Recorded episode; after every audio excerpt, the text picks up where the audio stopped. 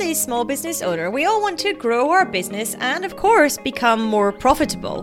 One of the key factors that can help us achieve this is our pricing strategy. However, it's not as simple as just setting our prices and hoping for the best. There are several red flags to watch out for when it comes to your pricing. In this episode of the Financial and Lifestyle Freedom Podcast, we are going to explore three red flags that small business owners should be aware of.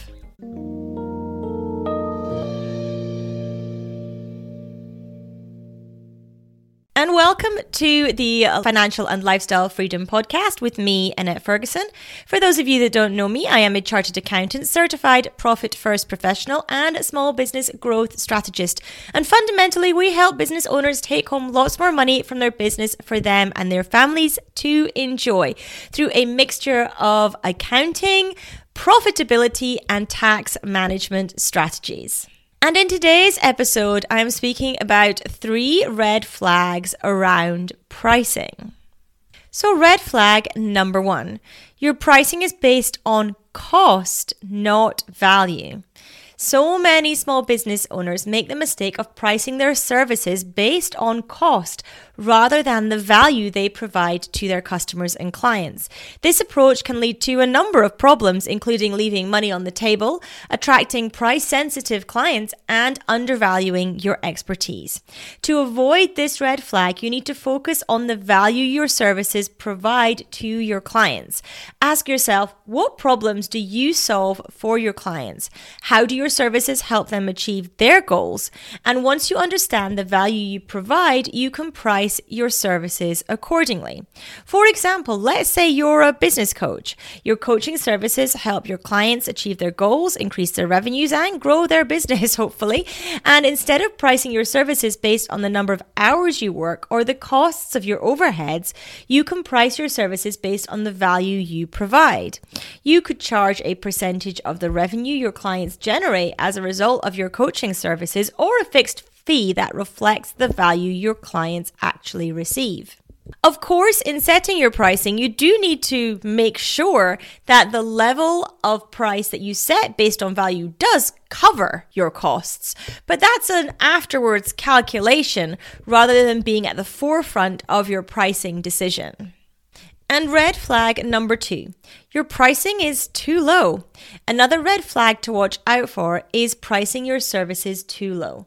Whilst it may seem counterintuitive, setting your prices too low can actually harm your business in the long run. When you price your services too low, you risk attracting price sensitive clients who may not be the right fit for your business. These clients may be more demanding, less loyal, and more likely to churn. In addition, pricing your services too low can send the wrong message about the quality of your service services. Customers may assume that your services are low quality or that you lack confidence in your expertise.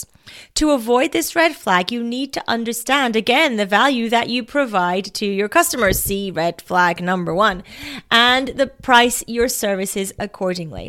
You should also research your competition to make sure your prices are vaguely in line with industry standards. Of course, do not just price based on exactly what your competition is pricing because you have no idea what their goals are, what their costs are, what their profitability or their take home is, but it's worth just keeping a side eye on it. And finally, you should test your pricing strategy and adjust as necessary based on client feedback and your own business's goals. And red flag number three is that you don't adjust your pricing. Another red flag is that not adjusting your pricing over time. Your pricing strategy should not be set in stone. It should be flexible and adaptable to changes in your business and your industry, as well as the wider economy. For example, if your costs increase due to inflation or higher ho- overheads, for example, you might need to adjust your prices to maintain your profit margins. Similarly, if you introduce new services or products, you may need to adjust your pricing to reflect reflect the value of these offerings. To avoid this red flag, you should regularly review your pricing strategy and make adjustments as necessary. Put it as a recurring entry into your calendar so it comes up, say, every quarter, and you have that time set aside to actually review your pricing strategy. You should also keep an eye on industry trends and changes in client demand and adjust your strategy accordingly. And finally, you should communicate any price changes to your clients in a transparent and clear way and in plenty of time so that they understand the value they are receiving and the reasons for any price increases. In conclusion, pricing is a crucial element of any small business strategy. However, it's important to avoid these three red flags basing your pricing on cost rather than value, pricing your services too low, and not adjusting your prices over time. Focus on the value you provide. Thank you so much for tuning in today to the Financial and Lifestyle Freedom Podcast with me, Annette Ferguson. If you got value from today's podcast, I would love if you would do two things. First of all, subscribe in whichever podcast player you happen to be listening in today. And secondly, do please, please leave us a review as well. Again, in whichever podcast player you happen to be listening. Reviews are the way that other incredible business owners find our podcasts and are also able to benefit from our content. So it would mean a huge amount to me if you are able to do that. It should only take 30 seconds and it would mean the world to me. Thank you again for tuning in. Until next time, we'll speak soon.